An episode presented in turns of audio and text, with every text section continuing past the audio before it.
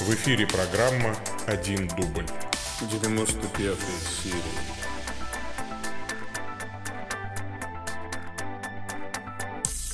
Во имя Отца и Сына и Святого Духа. Аминь. Боже, Твой единородный Сын, Марии Магдалине первый даровал радость возвещать Его воскресение. Просим Тебя, сподобь нас, чтобы по ее примеру и с ее помощью мы проповедовали воскресшего Христа и увидели Его в небесной славе, ибо Он с Тобою живет и царствует в единстве Святого Духа, Бог во веки веков. Аминь. Аминь, а, дорогие мои друзья. А, с вами Павел Бегичев, митрополит церковной старокатолической провинции Святого Михаила Архангела в этом видео осуществляет свою деятельность централизованная религиозная организация Евангелическая лютеранская церковь Аугсбургского исповедания. Это 95-я серия программы «Один дубль».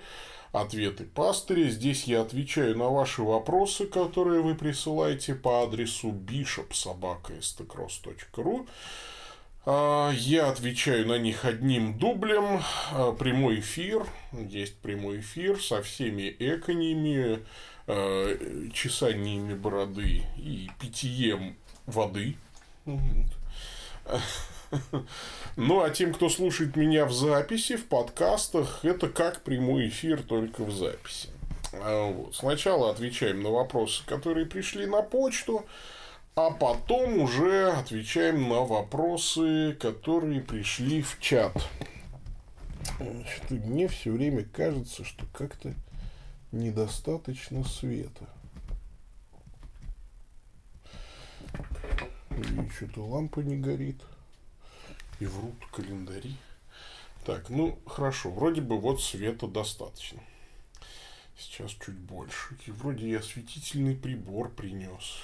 Все такое, но какое-то есть такое ощущение, что не в фокусе лицо. Ну да ладно.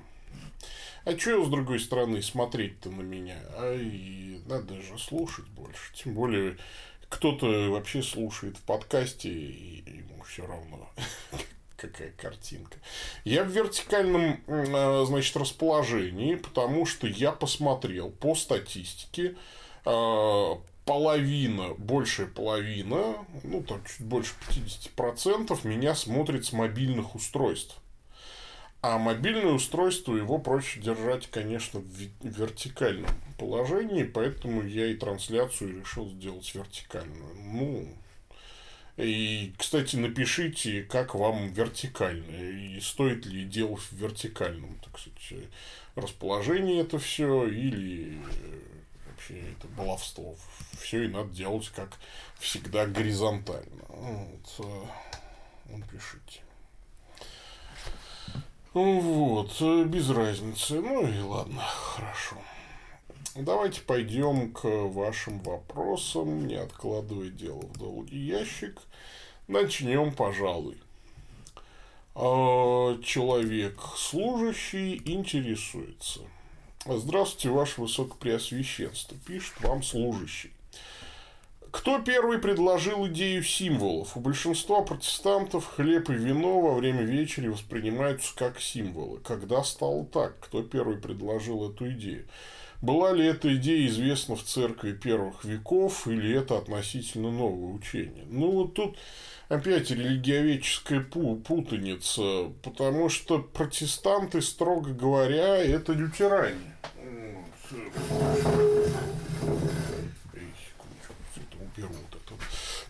Протестанты лютеране. И лютеране идею символизма не поддерживают ну никак.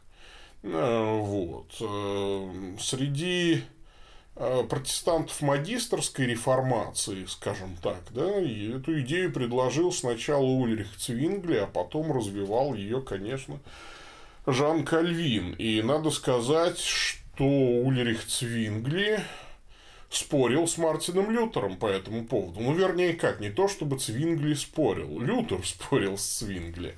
А, тогда они хотели э, подписать что-то типа документа а, такого совместного исповедания веры, реформации. и э, по всем вопросам нашли согласие, а по вопросу э, реального присутствия Христа в Евхаристии такого согласия они не нашли с Лютером Цвингли. Да? И Лютер на все доводы Цвингли э, говорят, опять же, видеозапись не сохранилась, к сожалению, за отсутствием видео, за такой технологии в начале 16 века. Но Лютер на все доводы Цвингли, говорят, написал такую табличку «Сие есть тело мое» и показывал. Он говорил «Сие есть тело мое». Что касается истории вот этой ереси, а я назову ее все-таки ересью, э, наверное, потому что это неправильная сакраментология с точки зрения доктора Лютера, с которой я, кстати, абсолютно согласен. Церковь – это то место, где правильно проповедуются Евангелие и правильно отправляются таинства.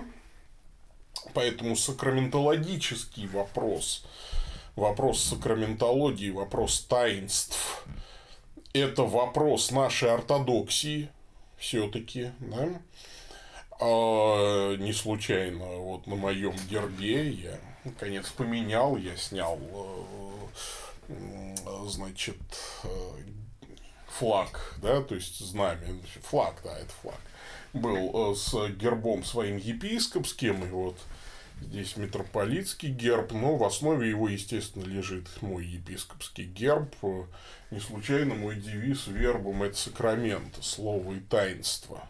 Да, здесь, конечно, все осталось как есть, Здесь есть э, Библия, здесь есть Евхаристия, да, слово и таинство на фиолетовом фоне, как знак такого вечного поста. Есть Андреевский крест, знак служения в России, лютеранский роза Лютера, как э, указание на корни, а, да, вот такого протестантского направления. Но, а все остальное, конечно, уже согласно западным вот канонам, и, соответственно, да, вот слово и таинство.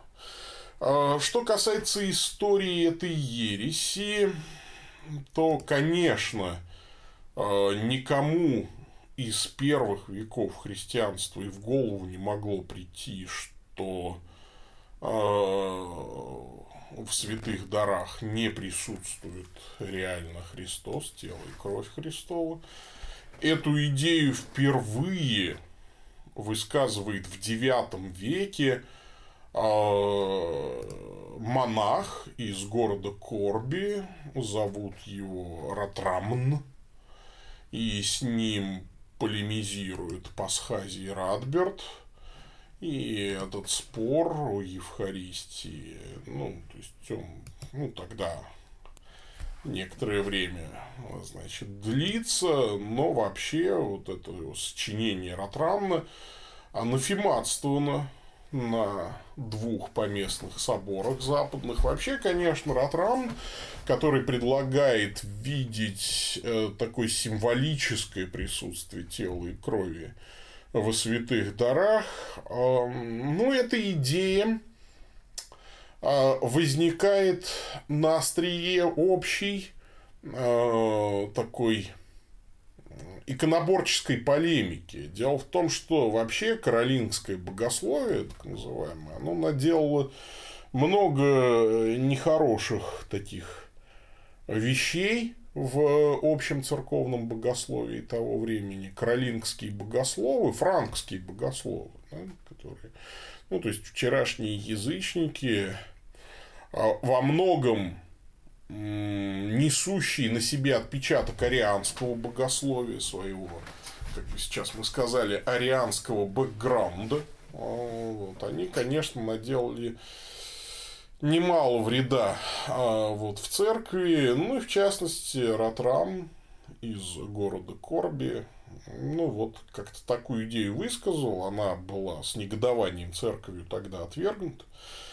Ну, а более ранних следов мне не удалось найти. Возможно, я плохо искал.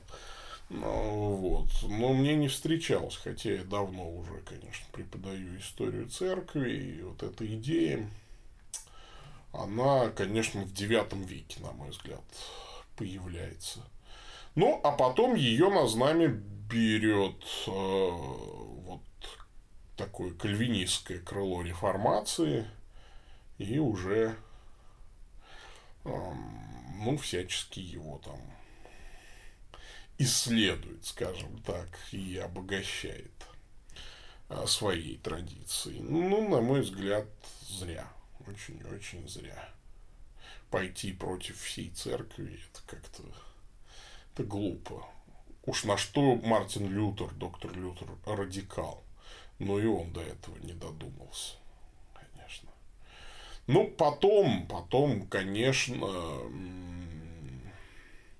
Меланхтон и, скажем так, э, лютеранские богословы второй волны договорились с кальвинистами. Э, и, конечно, аугсбургское исповедание 1940 года, уже 1540 года, оно в таких менее острых формулировках говорит о присутствии тела и крови а, в Евхаристии, э, ну, с тем, чтобы кальвинистские богословы тоже могли подписать с тех пор. А лютеране с кальвинистами, ну, вот, как-то, э, скажем так, обходит дипломатично остроту этого вопроса. Э, но, на мой взгляд, это вопрос очень-очень острый, и надо все-таки ну, говорить о нем. Да. Ну, вот, говорить о нем достаточно уже принципиально, что ли, да. Второе. О слове лютеранское. Отмечаете ли вы День реформации как праздник, как это делают многие протестанты и лютеране в том числе? У меня было видео на эту тему, еще, по-моему, рубрика называлась ЧПИ, реформация, грустный праздник. Да, это праздник со слезами на глазах. Конечно, слово лютеранское – вот вы пишете, не является ли слово лютеранское в названии церкви немым укором и напоминанием, что данная церковь, организация когда-то была образована путем раскола, инициированного человеком с фамилией Лютер? Я бы не стал так однозначно утверждать, что раскол был инициирован человеком с фамилией Лютер. Доктор Лютер не хотел этого раскола и до последних дней своих надеялся на то, что его выслушают, рассмотрят. Даже в таком радикальном документе, как Шмалька... Э, шмакальденский артикул, извините, трудно русскоязычному человеку это все выговаривать, он э, не отрицает возможности восстановления да, вот, э, отношений с папством, да, то есть только бы пописты выслушали и признали. А, вот. А, и надо сказать, что Лютер, конечно, не основывал лютеранской церкви. И если бы ему об этом кто-то сказал, он бы, а, наверное, побил бы, может быть, даже палкой такого человека. Конечно, увековечивать свое имя он не желал. И он считал себя католиком, реформированным католиком. Он никогда своих оппонентов католиками не называет. Он называет их презрительно попистами или еще раз как-нибудь там. Ну вот, католик, конечно, это он, да, то есть с его точки зрения.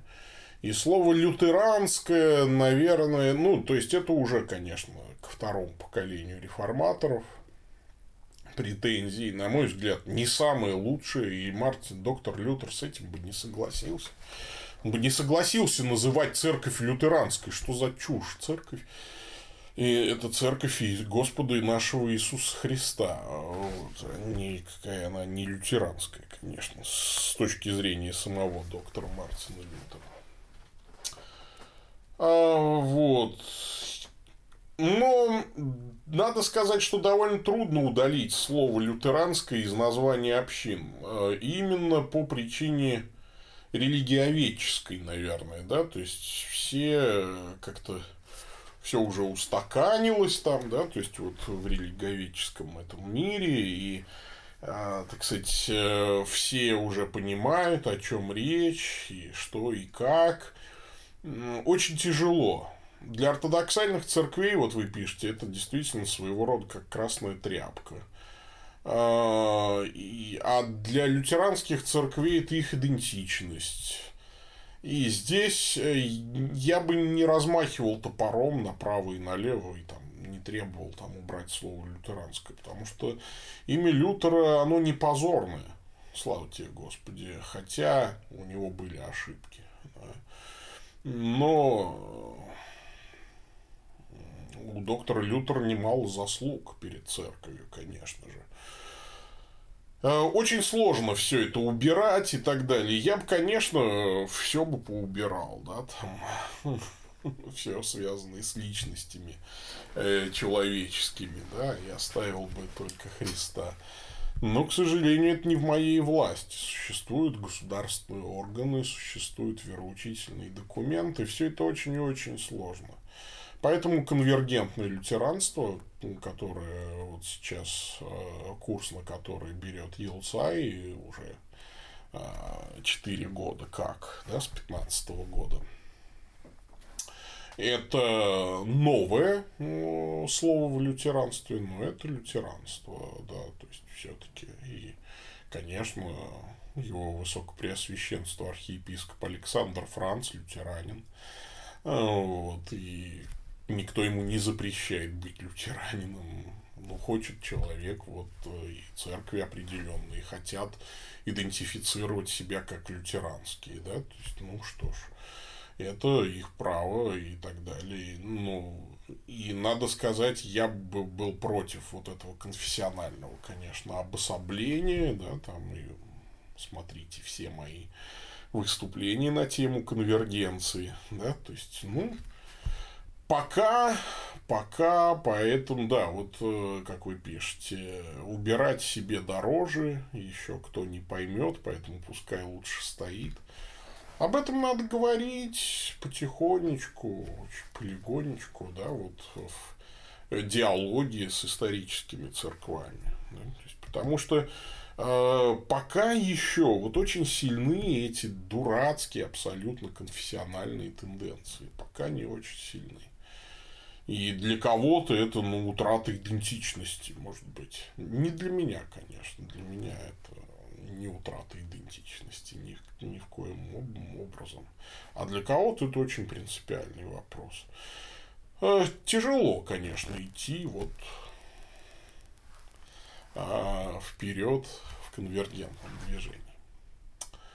Третий вопрос о декларации невиданной христоцентричности. Откуда ноги растут? В 12-й передаче «Задет за живое» вы упоминали о новом протестантском тренде, о декларации невиданной христоцентричности. Новое ли это направление мысли или в истории подобное уже было? Как-то вы говорили, что нового в христианской догматике либо в ересях придумать сложно. Все уже было в веках, может, только по-другому называлось. Да ну, сам термин христоцентричность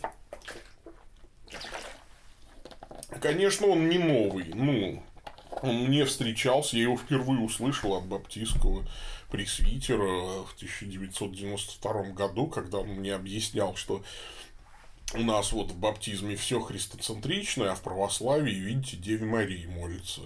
И, ну, для меня, как для 18-летнего подростка, который об истории христианства, э, о богословии и о Библии не знал на тот момент ничего, это звучало убедительно. Сейчас это для меня, конечно, убедительно не звучит. А, я бы поспорил. Я, собственно, спорю. Спорю в передаче «Задето за живое». Но я отказываю в праве на христоцентричность людям, э, в праве на заявление о христоцентричности людям, которые убрали э, Христа из Евхаристии, да, ну, мне кажется, это немножечко нелогично. Вот, и вообще, когда богослужение, как я говорил, да, не состоится, если люди не придут, ну, о какой христоцентричности можно говорить. А сам термин-то, конечно, хороший, чего? Это не ересь, конечно, никакая. А, вот. Хотя я бы просто говорил, ну, как-то что ли, этот термин немножечко, ну, как бы это сказать, канцелярщиной какой-то отдает.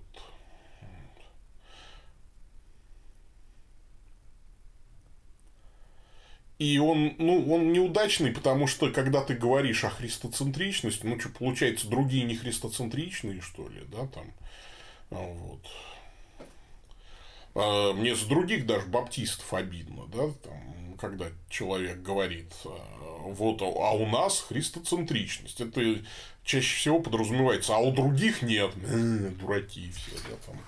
Вот. Поэтому, когда человек там вот такого ну, нового движения в баптизме говорит о, о христоцентричности, он своих же собратьев, баптистов, оскорбляет. А что до этого у других там баптистов нет христоцентричности, что Ну, то есть вот. Хотя, конечно, на мой взгляд, нет. Ни у тех, ни у других. А, вот. Ну, тут уже не все со мной согласятся, и как у нас э, свобода совести, пожалуйста. Я не навязываю свою точку зрения, но высказать ее я могу, мне кажется, конечно. Вот. Э, Пойдем дальше. Фома Иларионов интересуется. Приветствую вас, ваше высокопреосвященство. Сегодня опять три вопроса. Первое. Развит ли у вас бюрократический аппарат. Например, пишете не вы лично, может быть, а вообще от лица исполнительной власти указы, резолюции, циркуляры, обязательные для всех к исполнению. Но ну, у нас, конечно, бюрократический аппарат не такой, как в РПЦ МП, например, да, или в Рим-католической церкви. У нас поменьше. То, что называется дело производства, у нас сейчас с этим порядок. Хотя, конечно, например, долгое время в Елцае с этим был абсолютный бардак. То есть, э, с документацией это было просто невозможно. Вот. Э, когда я начал управлять делами, э, вот, а, по-моему, в 17 или в 16 году, надо указ посмотреть, кстати, еще тогда Пудов. Ну, я начал наводить порядок в управлении делами. Тут же вскрылись там долги, оказывается, старые, которые там все отказывались платить, и их выплачивал. Я, ну, как э, наша община выплачивала, скажем так, долги Елца, и несколько лет выплачивала эти долги. Неожиданно. Все остальные сказали, чик-чик, мы в домике. Ну, потом некоторые приходы стали перечислять там по две тысячи, по тысяче в месяц рублей. Хотя, конечно, суммы были несоизмеримо больше. Ну, вот там первый долг, который на меня свалился сразу, там был 90 тысяч, ну и так далее. Э, то есть, конечно, все это легло на мой приход неожиданно, да, где я настоятельствовал на центральный московский приход, назовем его так. Ну да ладно, но тогда вот мы начали наводить порядок в делопроизводстве, то есть присваивать номера исходящим письмам, регистрировать входящие письма, ну и тогда же в 16 и 17 годах, э, например, э, епископ Елцай Александр Франц издавал несколько указов, например, о назначении меня епископом Московского округа, или там назначение о запрете, ну, то есть указ о запрете в служении там епископа Малахова. И, конечно, это обязательные нормы, да. То есть, э, человека, избранный у него дух, полнота духовной власти, тем более там совместно с епископским советом и консисторией. Да, то есть э, его указы там были основаны не просто там левая пятка захотела у Александра Франца, вот ныне архиепископа, а вот э, епископский совет вынес такое решение, и консистория его одобрила. Так что, конечно, э, есть и указы, и резолюции, и циркуляры. Ну а как? Конечно, человек, который обладает административной властью, он должен назначать, например, управляющего делами да, и так далее. Ну, естественно, он согласует кандидатуру с консисторией, но назначает своим указом. Конечно, да. И этот указ имеет юридическую силу, безусловно, конечно.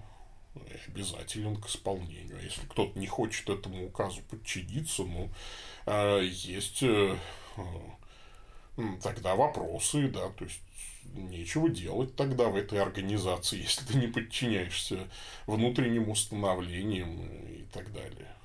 мы, например, одну из общин вывели, там, даже две из общин вывели из состава Елцай за неподчинение уставу, например, да, и игнорирование требований консистории. Да, такие есть. И протоколы, конечно, нумеруются, и все у нас с делопроизводством в порядке. Да. Вот, официально приходят письма, там, все регистрируется, все фиксируется, все нормально, слава богу. А, поделитесь, пожалуйста, опытом, как вы участвуете в подготовке пар к браку. Очень по-разному, очень по-разному. Иногда некоторые пары не хочет ничего там слушать и готовиться.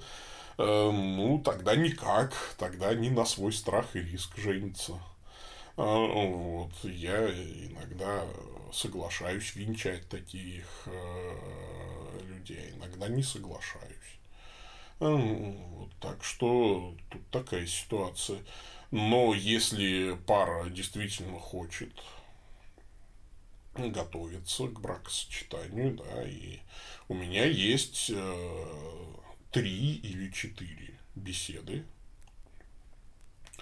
На основании пятой главы послания Ефесянам, конечно, да, у меня есть мой личный разработанный курс для новобрачных – а, он не существует в виде такого серьезного какого-то текста, готового к публикации. Он существует в виде таких моих заметок черновых, которые я, конечно, никому не показываю, ну, потому что и невозможно ко всем одинаково, да, то есть он именно в виде конспективном таком, как, ну, такие опорные пункты, что ли, для беседы. Ну, вот. Э, три или четыре встречи. Все зависит от того, как продвигается консультация. Вот такая ситуация. Да, то есть э, и тут, э, скажем так, иногда нужно отдельно разговаривать с женихом и с невестой, а иногда, ну, то есть и вместе тоже, конечно, по-разному очень индивидуально подхожу. А, третий вопрос. Как проходит лето? Наверное, уже половина труда конвергенции готова. Вот вы, Фома Илларионов, вот вы бьете меня прям не в бровь, а в глаз прям бьете. Вот ухожу с фингалом после этого вашего вопроса. Ой, как проходит лето. Лето проходит, я расслабляюсь.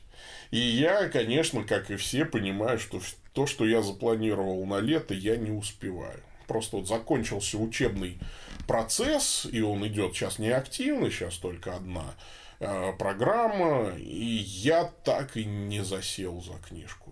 Конь не валялся в труде о конвергенции.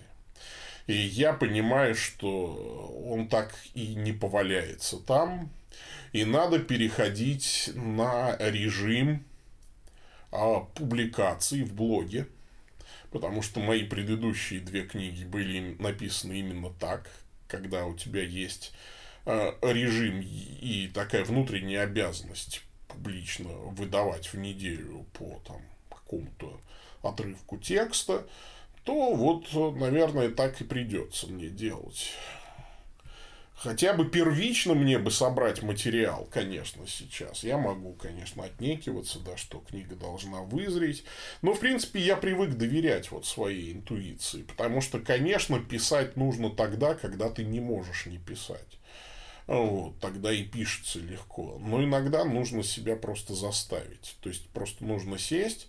А, я пока что сделал? Я пока купил программу скривенер, да, то есть э, вот, для написания книг там очень удобно все это делать, собирать материалы и так далее. Но пока еще конь не валялся. Я завел этот файл. Да, теория э, конвергенции, пока он называется. Все. Мне нужно, конечно, собрать свои конспекты на эту тему, подчитать еще книжек, Ой, с неизменным уважением Фома Илларионов. Ну, Если встретите моего коня, передайте ему, чтобы он уже повалялся э, в этих делах. Я расслабился летом, да, то есть я чего-то как-то вот отдыхаю, как, э, не очень, э, поскольку так сильно загружен сейчас. А я ведь понимаю, что вот сейчас закончится июль, начнется август, и все, это уже считай Э, начинается подготовка к учебному году. Я сейчас буду делать набор. И, кстати, я официально объявляю набор на библейско-богословские вебинары, если вы хотите. То bb-вебинар собака яндекс.ру и э, presbyter school собака gmail.com, если это программа повышения квалификации служителей церкви. Пожалуйста, записывайтесь. Я сейчас начинаю уже набор студентов. Вот такая вот ситуация. Пойдем дальше. Александр Демко интересуется. Добрый день, Владык Павел. Спасибо за ответы на вопросы, заданные в прошлой серии. У меня к вам еще три вопроса. Ефесянам 2.1. В каком значении в данном стихе употреблен дательный падеж? В значении сферы или причины? То есть мертвые по причине преступлений и грехов или мертвые в преступлениях и грехах. Если первое, тогда получается, что этот стих не говорит о духовной мертвости от рождения. Хотя именно в этом контексте его часто и употребляют. Ну нет, на самом деле по причине, там дательный падеж причины не может быть. Для него слишком мало каких-то оснований. Там легко спутать дательный падеж сферы, так называемый, с дательным падежом ссылки или отношения. А, вот, это не дательный падеж причины, да, это скорее там два варианта перевода. Либо мертвые в сфере грехов и преступлений ваших, да, то есть вот вы мертвы, находясь в них в грехах и преступлениях. Либо а, там фраза тогда читается так. А что касается ваших грехов и преступлений, хотя вы и мертвы, да, то есть, ну и так далее. Вот. И, конечно, Даниэл Уоллес считает здесь э, дательный падеж сферы, так называемый, ну или местный падеж сферы, если вы восьмипадежник. Я присоединяюсь к аргументации, безусловно, Даниэла Уоллеса, как одного из лучших знатоков древнегреческого языка Нового Завета современных. Ну и, конечно, это соответствует святоотеческому прочтению этого стиха. Дальше, второй вопрос. Так что там дательный падеж сферы, и стих нужно переводить мертвые в сфере, вот, ну, как бы, мертвые в грехах и преступлениях. 1 Коринфянам 10.23, второй вопрос. О каких неполезных и неназидательных вещах говорит апостол Павел? Как это связано с контекстом? Все древние толкователи текстов едины здесь. Здесь прям наблюдается консенсус патрум, что речь идет о участии в идоложертвенных яствах. Вот, э, все тебе, тебе позволительно есть все, говорит апостол Павел, но идоложертвенное есть не надо. Само по себе оно тебе, конечно, вреда не принесет, ну, потому что идол в мире ничто.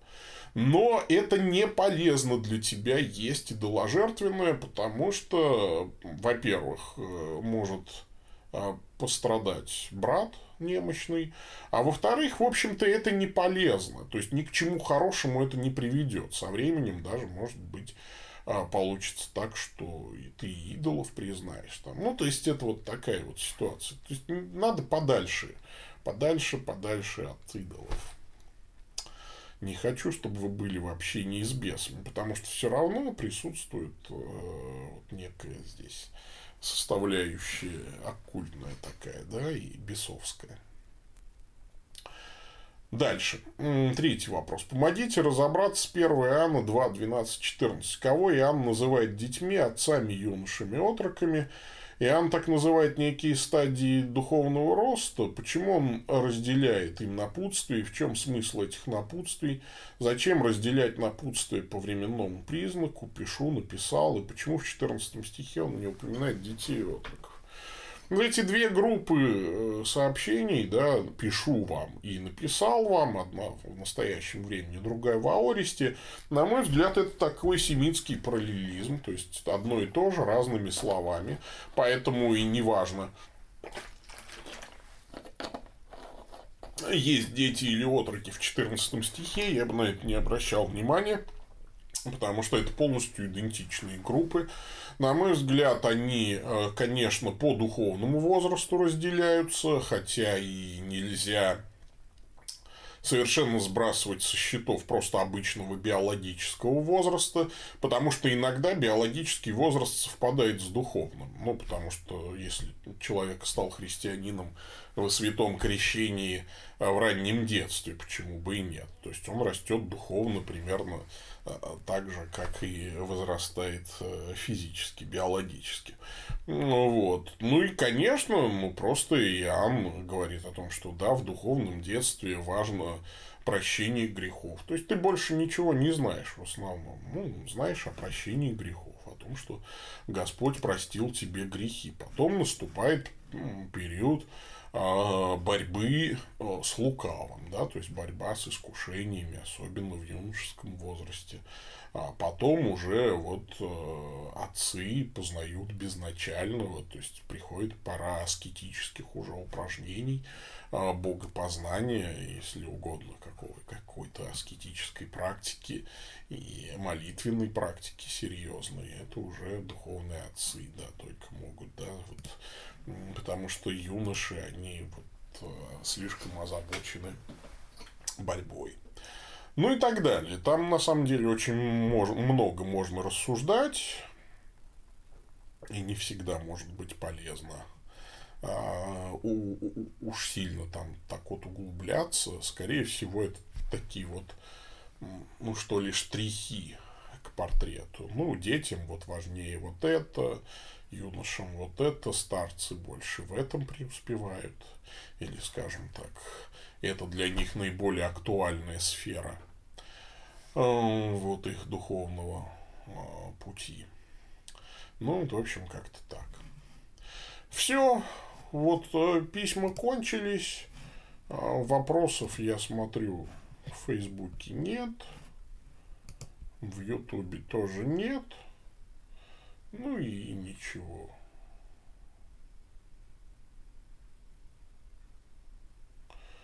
Значит, добрый вечер. Как понимаете, благодать в вашей деноминации. Что-то у меня нет деноминации никакой. Деноминация – переименование.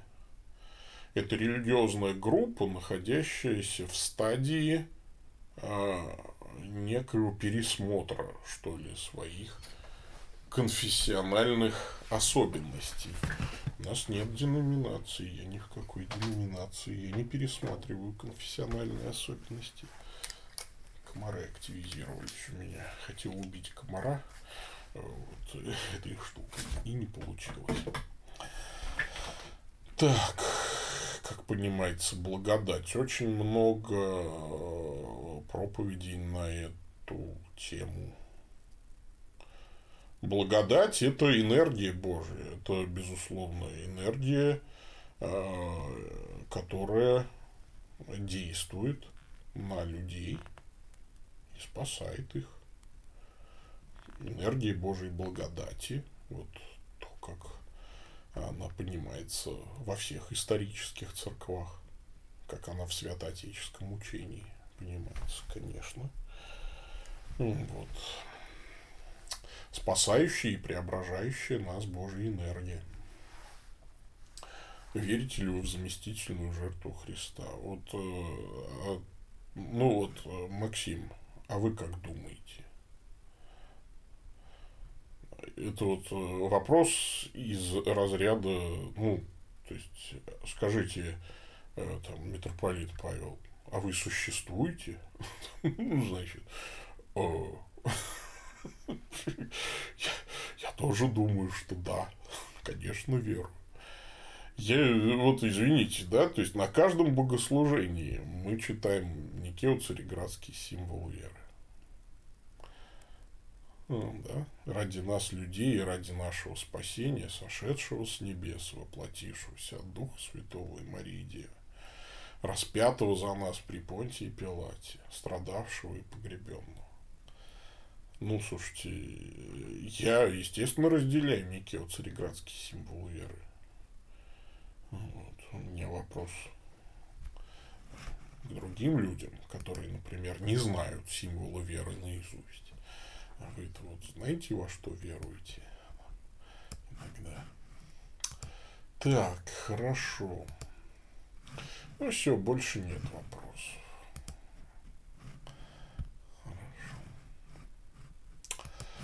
Нет вопросов, так и нет вопросов. Тогда давайте молиться и заканчивать.